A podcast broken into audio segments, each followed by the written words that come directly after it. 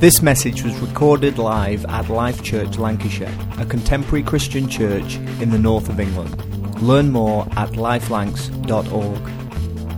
Last week, uh, we concluded our series Compromise. Matt did a great job in bringing that and, and kind of bringing it together, and uh, that was very, very great and helpful. We're ready to move into a new series, but it was just one of the, the points that Matt made, which was particularly good, uh, particularly powerful, I thought, was love your way to influence and trust your way to opportunity. So I, I love that point, and, and thinking about that point, it kind of really does help to uh, kick us into this new series, which is called Others. So, for the next few weeks, we uh, into this series called Others. And there's a particular scripture that has really been dominating my thoughts and making me think about, think about what it's all about, what we're about, what I'm about over the last few weeks through this summer. Uh, it has been the summer, not just yesterday.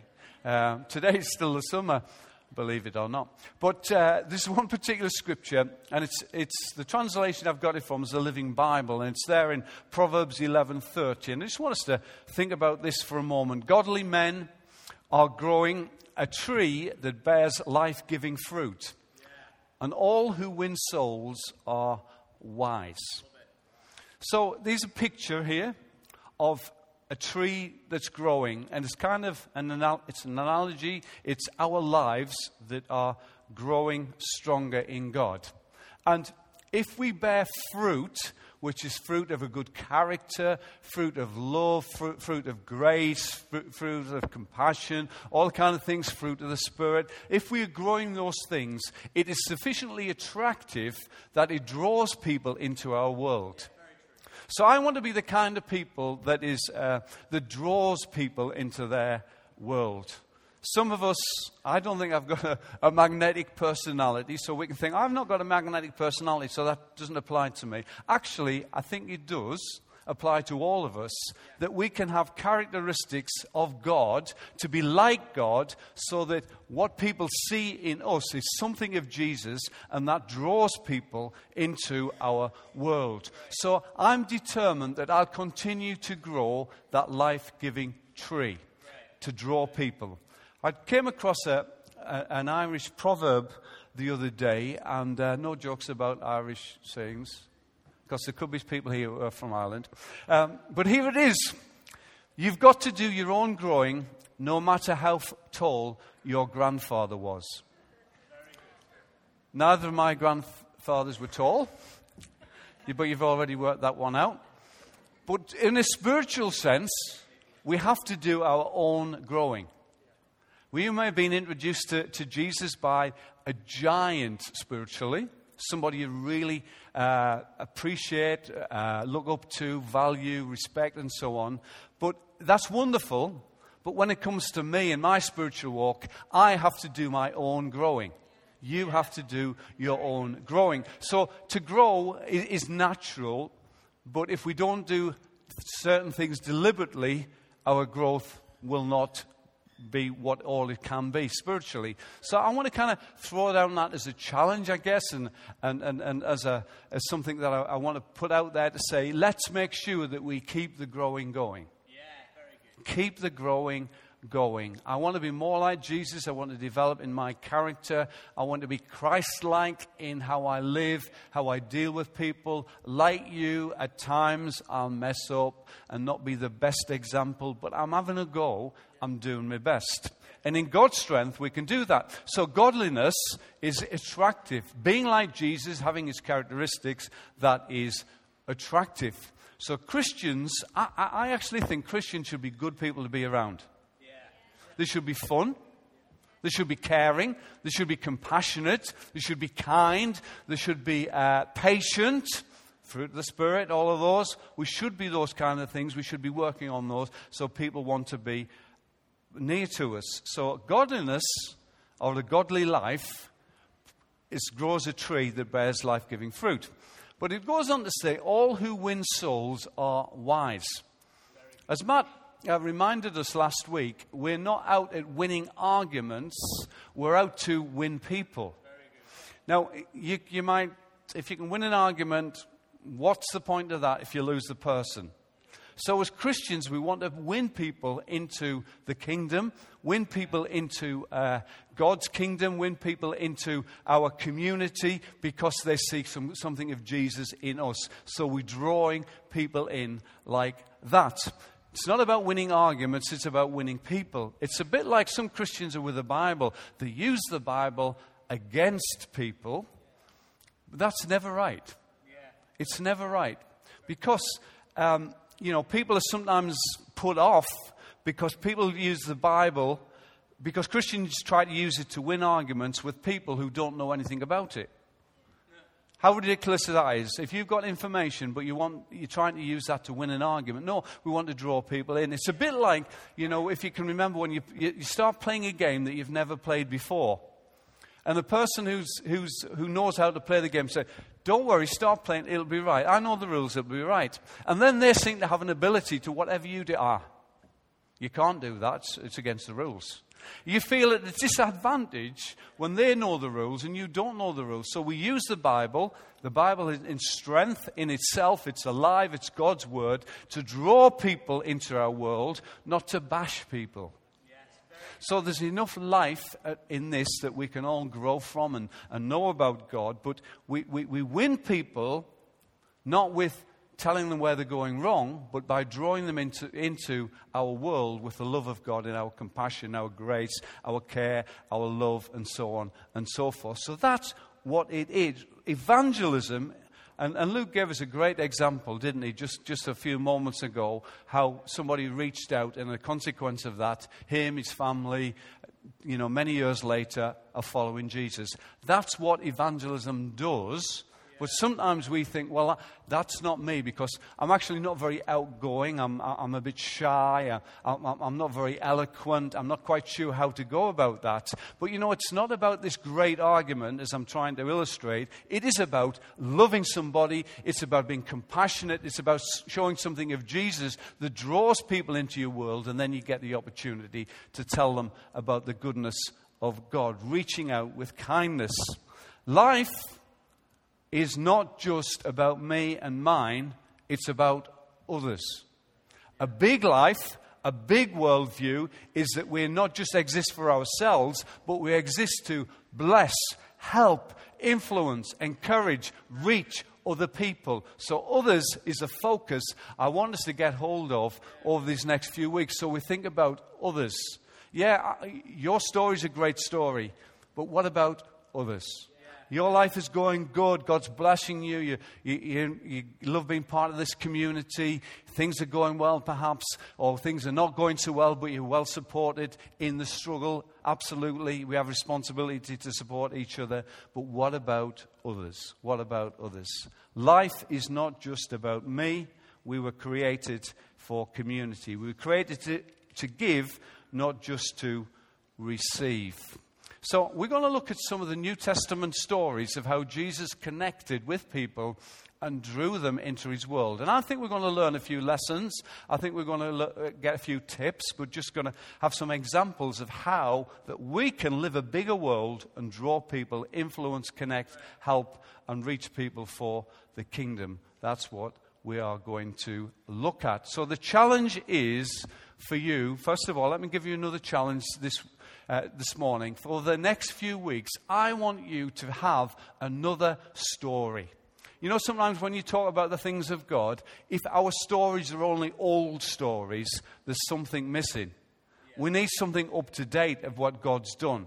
And I, I'm challenging me and you to say, let's come up with some new stories over the next few weeks. Let's come up with some new stories how we've reached out, touched people's lives, reached people, and started to build bridges into the kingdom. So let's not live on past successes. Thank God for that. We draw strength and encouragement from all that God's done for us in the past. But it's today, our relationship with God has to be current if it's real. It will be current if it's real. So let's think about how we can do that and come up with some new stories. It's not just about me, it's about others. He who, all who win souls are wise, winning people. Let's look at Mark chapter 1. And uh, we're going to just read a few verses there and see how Jesus. Uh, this was after Jesus had been in the wilderness. He'd had 40 days and 40 nights fasting and praying. He was, he was tempted by the devil, and he, he won a phenomenal victory in that situation. And you know, from the strength of winning a victory, you're then stronger to then do something. What you, what you, victories you win in private make you stronger in public. Okay? So you've got some challenges in your life, and, and, and, but if you win these with God and you hang on to God and you keep praying and you keep believing, having faith in God, what you win in private will give you strength for your public life. So, Mark chapter 1, verse 14, let's read about Jesus coming straight from the wilderness, the desert, incredible challenge. He won a great victory. And there, there we go from verse 14. Jesus went into Galilee proclaiming the good news of God. The time has come, he said. The kingdom of God has come near. Repent and believe the good news. Then it, it says how he called his first disciples. Verse 16 As Jesus walked beside the Sea of Galilee, he saw Simon and his brother Andrew casting a net into the lake, for they were fishermen. Come follow me, Jesus said. I will send you out to fish for people. At once they left their nets and followed him. When he had gone a little further, he saw James, son of Zebedee, and his brother John in a boat preparing their nets. Without delay, he called them, and they left their father Zebedee in the boat with the hired men and followed him. So Jesus went into Galilee announcing, proclaiming good news. Okay? If you've got good news, you want to announce it, you want to proclaim it, you want to tell other people. You know, if you've had, if you've got a job and you've been out of work for some time, that's great news. You want to tell somebody. If you've been praying for a particular situation and you've seen a breakthrough, someone's been healed, um, needs been met, whatever that is, you just want to share that. If, if you've got a new baby born into a family, you don't think, well, I won't mention it because people won't be interested. Of course we are. We want to share the good news. Good news is for sharing. So Jesus proclaimed, announced good news. And uh, we have to remember, I believe, that we've got some good news to proclaim. We've got something great that God has done, and we have a responsibility to pass that on, to proclaim. And sometimes the word in Greek is used to preach, it means to announce. You got big fanfare, drum roll, we've got some good news great news that Jesus is alive and he cares for people. So we're not supposed to keep that to himself to ourselves. So Jesus announced that. He preached good news. He came out from strength of a victory he'd won in private to announce good news in public, and many people heard him. But first of all, it was to call these first disciples or followers or students of his. We, we just read it right there, which, which it was. Um, Simon and Andrew that were welcomed, and then James and uh, John. So, announcing good news, preach the good news. He said, The time has come, the kingdom has come near. So, Jesus is telling people, What you've been waiting for, it's actually arriving. No need to wait any longer, it's arriving.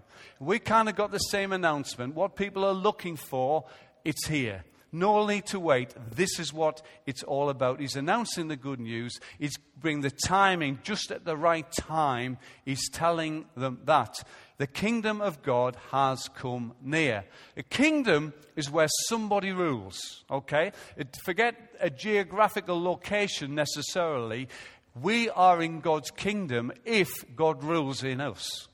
If God's the boss, if He's center and, and everything to us. If He comes first, if we, if we consider Him before making any decision, if we ask Him for guidance, if we put God first, then we're in the kingdom. It's as simple as that. Am I in the kingdom of God? Well, the, you can answer that for yourself. If you put Jesus first, you're in the kingdom.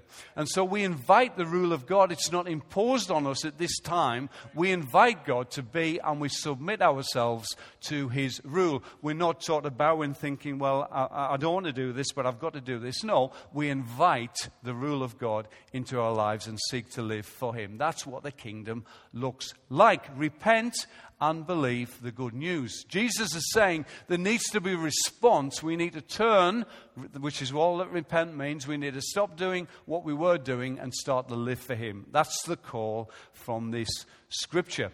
So we see in the first couple of verses we read from 16 that Jesus calls his first disciples to follow him. It was an invitation for them to become followers.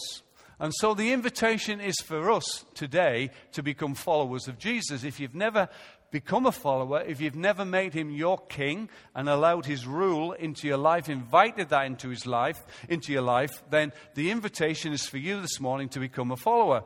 If you drifted and you're not following as closely to him as you used to do, or perhaps feel you should do, then the invitation is there again. Well, come on, catch up. Let's be followers. Let's be close followers of Jesus to be followers. That's the invitation to us all. But when we look at the last few verses that we read, we see that James and John, the sons of Zebedee, it always makes me chuckle, it's a great name. They were also invited to follow. They were just invited to follow. So the invitation was for them. But for them, like Simon and Andrew, they had to leave something to become a follower. If you're going to be a follower of Jesus, there are things you need to leave behind. The kind of things like mistakes and hurt and bitterness, disappointments, anger. You can leave those behind because if you try to follow somebody but you're carrying a load of baggage, how, how much harder it is to keep up. Because these things are preventing you become a close follower. So the call is to leave behind where you were to be a follower of Jesus. Now that's uh, very, very clear. If we carry things with us, the things I've mentioned, like hurts and prejudice and, and mistakes and, and so on and so forth, that is not going to help us to be a follower. And Jesus said, I'm going to cause you to, you've been, you're fishermen, but now you're going to fish for people. Got to confess, I know nothing about fishing. I know some friends who uh, fish. I don't, not many of them actually catch anything, but I know some people who go fishing. And I, I don't really understand That's a bit too passive for me. It doesn't, I don't really understand that. But Jesus entered into their world and said, You are fishing for fish, now you're going to fish for men. It's interesting that Jesus always found a point of contact, something where he could relate to people. Jesus was not a fisherman. He possibly didn't know any more about fishing than I do. He may have done. But he made a point of contact. To fishermen, he talked about fishing. To farmers, he talked about farming, and so on and so forth. Jesus was a carpenter, a joiner, but nowhere can I find in the New Testament that he actually gave illustrations about carpentry or joinery. It isn't talking about a dovetail joint or anything like I just can't see that. Why was that? Because he made sure that he had a point of contact to the people he was speaking to. And I think if we're going to reach people, we need to reach them where they are. We need to understand the culture. We need to be able to get alongside somebody, not to uh, absorb their culture, but to be able to understand what people are going through and where people are at. But God calls us to do the same thing. He found common ground and he could relate. You know, if you're a Christian, someone at some point, whether that was a leaflet, whether it was a conversation, whether it was an invitation, what that was, some point somebody shared the things of God with you. Now, just think about that for a moment. You will be able to remember when that was and who that was. It's, perhaps it's unique, unique to you. It might not mean a whole lot to anybody else, but that was significant for you. If that's true, we are forever grateful to that person, whoever that was. We're also eternally grateful to that, per, to that person and to grateful to God for, for prompting that person to speak to us. And if remembering that, I believe, causes us to think hang on a minute, I've got a responsibility to continue to reach out to others. Because if someone reached out to me, I have responsibility to reach out to others. And that's the kind of point I want us to kind of grasp hold of this morning because that we have a responsibility. I'm glad that someone reached out and touched my life. I'm glad that I was taught the way to go by my parents. You might be glad that you were, that someone invited you along to church or just was there for you in a tough time or just said, I'll pray for you. And something that they said and, and something about their life caused you to be drawn into relationship with God. Whatever that is, whatever that looks like, I want you to just remember that right now. Just take a moment to pause and remember that because that's so significant. How important is it then that we keep the story going? How important is it that we can stop thinking just about ourselves but reach out into a bigger world? Reach people and touch people with the things of God, the good news about Jesus. If you're a Christian, we have a responsibility. I believe that. I'm not outgoing. I, I don't really have any confidence. I'm, I, I, I never seem to have the right words to say. I'm, I, I don't really know how to put this all together. Well, that may be true, but you can still love somebody. You can still be compassionate to somebody. You can still encourage somebody. You can still pray for somebody. You can still be there for somebody. You can still show love, grace in somebody's life. We can all do that. That builds a bridge so that people can walk into relationship with God. We can do that. We have a responsibility to do that. Grace, love, living a life of example. We can do that. And each Christian I believe, should have an ability to explain the basic, basically what we believe. I'm not talking about being uh, give a theological lecture. I'm talking about saying, this is what God's done for me, and this is what God can do for you. How simple is that? God's forgiven me. I, have got a peace. I've, uh, God's changed my life. We can share that story, no question about it. The Bible puts it in a way that we should be prepared to give an answer. And in 1 Peter 3, verse 15, it says this Always be prepared to give an answer to everyone who asks you to give the reason for the hope that you have. Let's think about that. So, when we build relationships, when we earn the right to speak into somebody's life, and that's a process, evangelism Evangelism doesn't work if it's about accosting people in the street and just someone says good morning to you and then you just give them the full Bible. No, that's not how it works. We build a relationship and then we take an opportunity. But when the opportunity dawns, we should be ready to prepare to give an answer to everyone for, to give the reason for the hope that we have. We need to be ready to do that. So think about this. When I get my next opportunity this week, and I'm going to pray for me and for you this week, that we get like so many opportunities. Like, think, what's happened around here? You know, suddenly everyone seems to be interested in the things of God. How's this? What's going on? Well, I'm, I'm praying for a divine intervention right now that this is going to happen in our world. But we need to be ready to give an explanation, to explain what we believe. And I love what it says. If you put it back on, please, Dan. What it says there, but do this with gentleness and respect. Nobody loves a Bible basher. Nobody loves an angry Christian. Nobody loves, nobody loves God. God does, but people don't respond. People don't respond to that kind of attitude. They just don't. It does not work. Do this with gentleness and respect. The minimum people should receive from us is gentleness and respect to draw people into our world. Not to tell them where they're going wrong, but to invite them into a relationship with a God who loves them. To invite them into a relationship where there's grace, where there's love, where there's forgiveness, where there's compassion, where, where there's hope. I just love it. Christians, you know, we can't explain every verse of the Bible, but you can tell your story. You can't, you know, have a cast iron argument about this, that, and everything. And even if you did, it wouldn't win anybody because it's not how it works. We don't, but we don't need to know every verse of the Bible. We don't need to have a cast, uh, an ironclad argument. We just don't need to start with what you know, what's in your heart. I just jotted a couple of things down, and I just believe these are, these are powerful. I'll, I'll read them so I don't miss them. We know that God sent his Son to die for us and that he now lives in us. You know that. We know that God has done what God has done for us. I know what God's done for me. He's forgiven me. He's, he's just He's just so patient with me. He's so compassionate to me. He's so understanding with me. I know what God's done for me. He sent his son to give his life for me. I know that that's what God's done for me. We know that our sins are forgiven by faith in Jesus. We know that we have peace with God in our lives. We have a hope and our lives have purpose. We know God wants us to stop living for ourselves and to live for Him. These are things that you know. You know that you're forgiven. You know that you have a hope.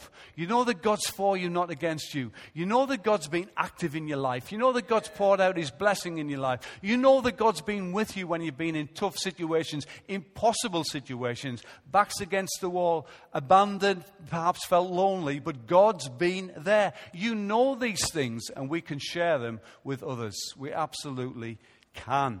Nothing and nobody can convince us that these things are not true. What makes, but you know what really makes our story believable? Is that we live what we preach.